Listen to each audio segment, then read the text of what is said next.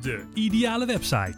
De podcast waarin je inspiratie krijgt en leert hoe ook jij met behulp van online marketing een website kunt maken die voor je werkt.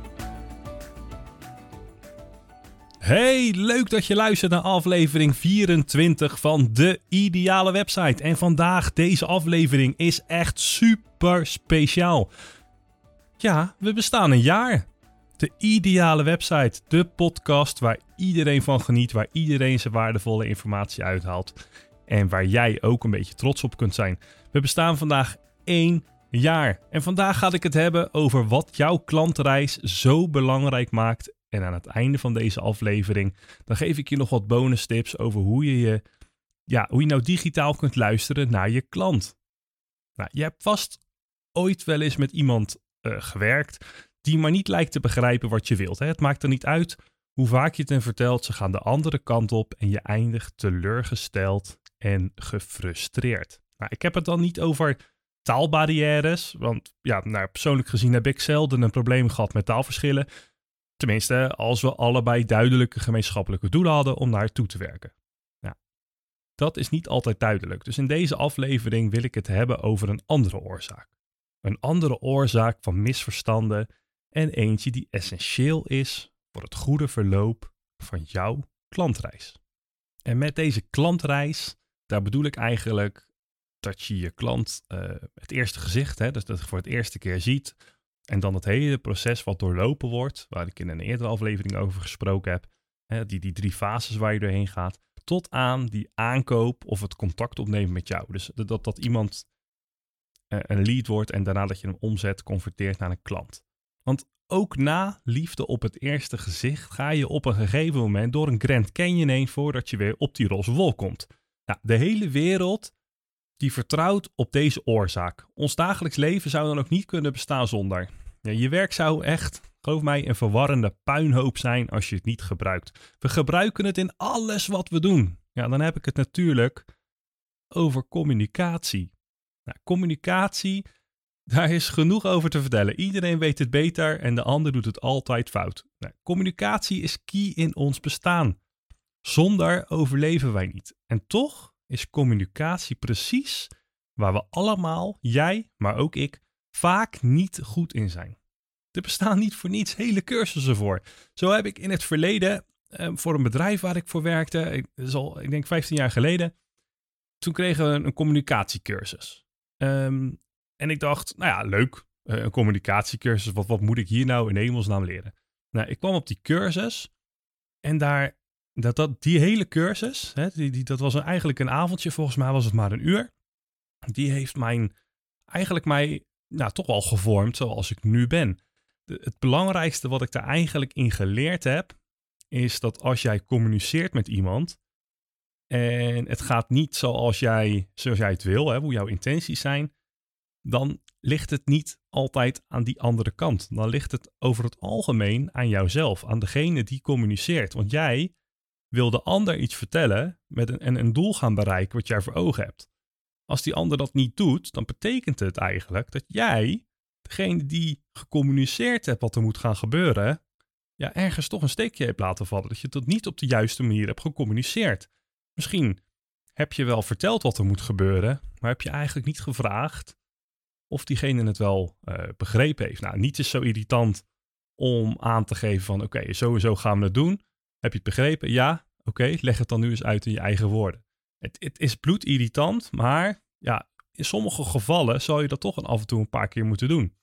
En ik, ik ga in deze aflevering nog wel een paar keer uh, mijn, uh, mijn eigen dochter denk als voorbeeld gebruiken. Ik bedoel, het is toch een stukje opvoeding die je kinderen meegeeft. En die moeten ook leren communiceren. En ook daar is weer precies hetzelfde. Nou, werk je bijvoorbeeld op projectbasis met een klant, dan is communicatie vaak het eerste dat wordt opgeofferd als er iets misgaat of als het tijdsdruk is. Het is dan ook de hoofdreden waarom een project vaak volledig mislukt. Ik, ik heb het zelf in het verleden ook wel eens gedaan en meegemaakt om mij heen. Je hebt een project en er zit een bepaalde tijdsdruk achter. En je gaat als een malle aan het werk. En op een gegeven moment kom je in een bepaalde tijdsdruk. Ja, ik moet eigenlijk nu de klant informeren. Of ik moet hier en daar uh, ja, toch communiceren wat er aan de hand is. En denk je, nou, weet je wat, als ik nu gewoon doorwerk, dan ben ik sneller bij mijn einddoel en dan zijn we sneller klaar. En dat doe je keer op keer en keer op keer. En op een gegeven moment houdt het nooit op. Waardoor de klant op een gegeven moment denkt, ja, wat ben je nou eigenlijk allemaal aan het doen? Ik, ik betaal jouw geld, jij bent blijkbaar wel uren voor mij aan het werk. Maar ik zie daar niks voor terug. Dus die, die communicatie die is daarin toch ook heel belangrijk. Nou, zo zou je jezelf misschien ook wel afvragen. Want maar ik geef altijd aan waar ik mee bezig ben. Uh, hoe ik wil dat het einddoel bereikt gaat worden. Maar waarom werkt dit nou niet? Nou, communicatie, dat gaat veel dieper dan alleen praten. Je kunt een takenlijst hebben zolang als de weg naar Rome, maar toch uitermate slecht communiceren. Communicatie, hè, zoals ik het net al verteld heb, is tweerichtingsverkeer. Luisteren en praten. Heb jij ooit iets duidelijk willen maken en gewenst dat de ander naar je luisterde? Nou, ik zei het net ook al, ik ga waarschijnlijk wat voorbeelden gebruiken van mijn, uh, van mijn dochtertje. Nou, sinds ik vader ben geworden vier jaar terug, merk ik dan ook heel goed in de, in de opvoeding van mijn, van mijn dochter. Dat communicatie gewoon heel belangrijk is. Als je iets probeert te vertellen aan je kind en jij het belangrijk vindt dat je kind de aandacht erbij houdt, maar dit niet gebeurt, dan vind je dit ongetwijfeld echt bloedirritant. Nou, meestal zijn we dan ook zo gefocust op het einddoel dat we nalaten te communiceren over de reis er naartoe. We vergeten de andere kant van het verhaal te horen, omdat we zo gefixeerd zijn op het eindresultaat. Nou, en hierin vergeten we dan ook vaak dat de context die in ons hoofd zit, ja, niet bij de ander in het hoofd zit. Nou, dit moeten we er zacht gezegd eerst even subtiel instoppen. Er is maar één regel om een goede prater te zijn, en dat is leer te luisteren. Nou, en als we de tijd nemen om echt naar elkaar te luisteren, dan bereiken we dat doel misschien ook wel een stukje sneller. En sterker nog, we zouden het ook kunnen verbeteren. Maar oké, eh, hoe doe je dit dan met je website? Ja, dit doe je door verschillende tools te gebruiken. Denk bijvoorbeeld aan analytics gegevens. Hè. Misschien gebruik jij wel Google Analytics. Stel je voor.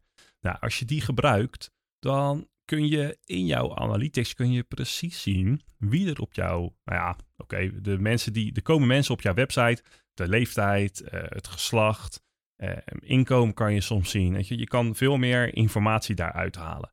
En, maar je kan dus ook zien op welke pagina's die personen op jouw website komen. Dus welke pagina's die scoren die nou heel erg goed. En natuurlijk ook welke pagina's niet goed scoren. Nou, daarnaast kun je ook je bounce rate bekijken. En natuurlijk je doelen instellen. En alles, dit bij, alles bij elkaar kan jou inzichten geven van hoe jouw website op dit moment presteert. En waar ik hier dus mee naartoe wil, hè, met communicatie. Je kan nog een mooie website maken. Je kan daar heel veel informatie op zetten. Maar wanneer jij niet die, die link legt met, jou, met jouw bezoeker, met jouw potentiële klant, hè, dat je niet goed resoneert, dan kan die persoon wel op jouw website komen en denken, ja, ik heb geen flauw idee wat ik hier moet doen. Dus dan heb je niet goed gecommuniceerd dat jij degene bent die die bezoeker zo goed kan helpen.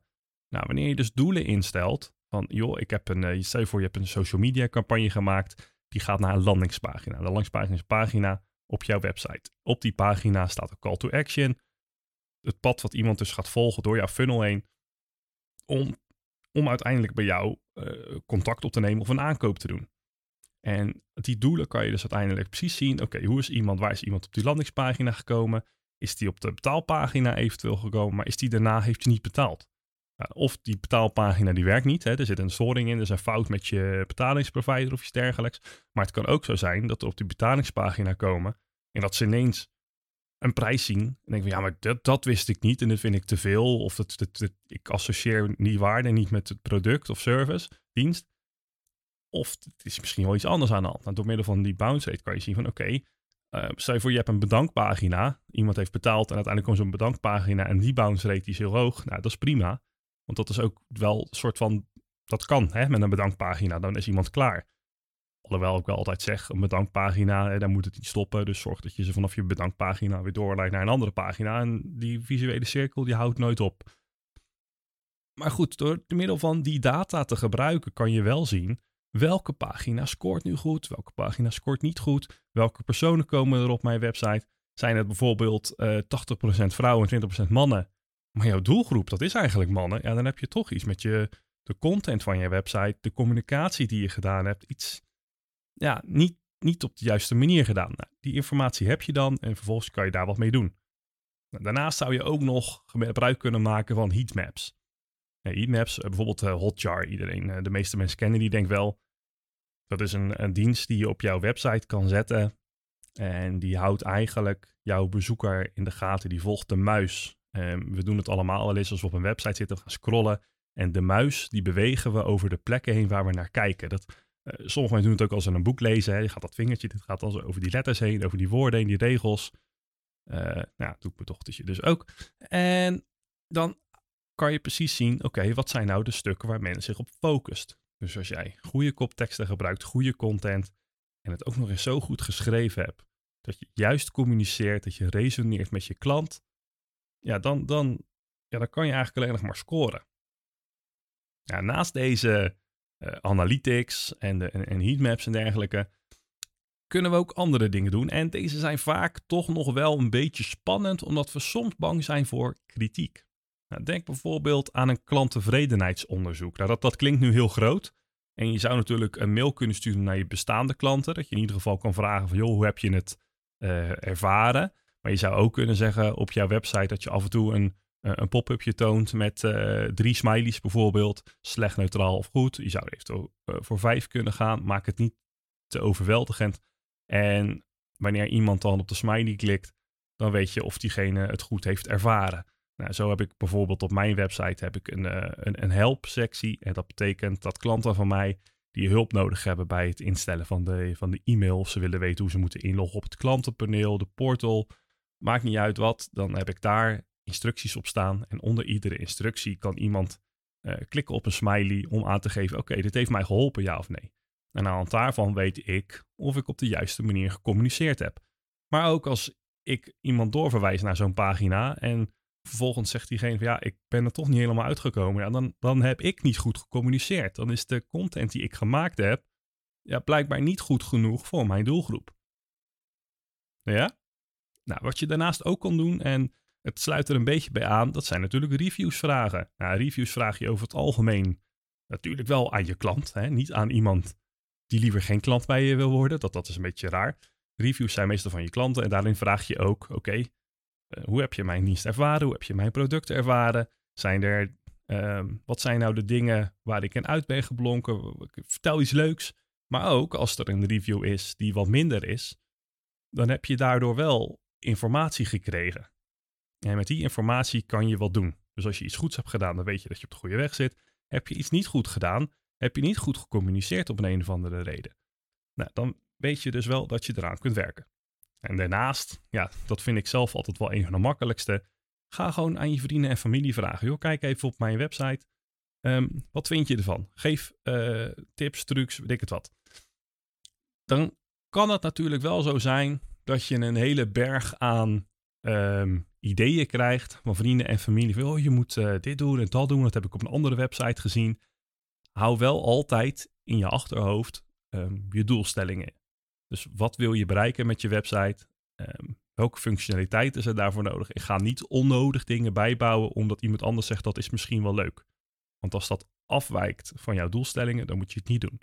Maar als iemand zegt van, ik heb deze pagina bekeken, maar ik heb nog steeds geen flauw idee wat je bedoelt, ja, dan is je communicatie dus niet goed. Nou, key in je website is dan ook dat je dus duidelijk resoneert met je klant. Nou, welk probleem heeft jouw ideale klant en wat bied jij aan om dit op te lossen? Nou, ik hoop dat je wat hebt gehad aan deze tips.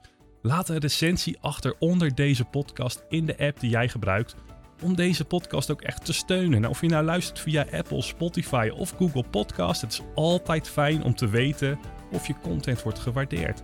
Dus ik zou het ook echt enorm waarderen als jij een recensie zou willen achterlaten onder deze podcast. Help deze podcast nog een jaar door te gaan, misschien wel 10, 20 jaar. Heb jij nu ook een brandende vraag die je graag beantwoord wil hebben in een volgende aflevering? Stuur je vraag dan in via spixels.nl/slash podcast. Bedankt voor het luisteren naar aflevering 24 en jou hoort mij weer in een volgende aflevering van De Ideale Website. En onthoud goed, jouw succes is mijn succes.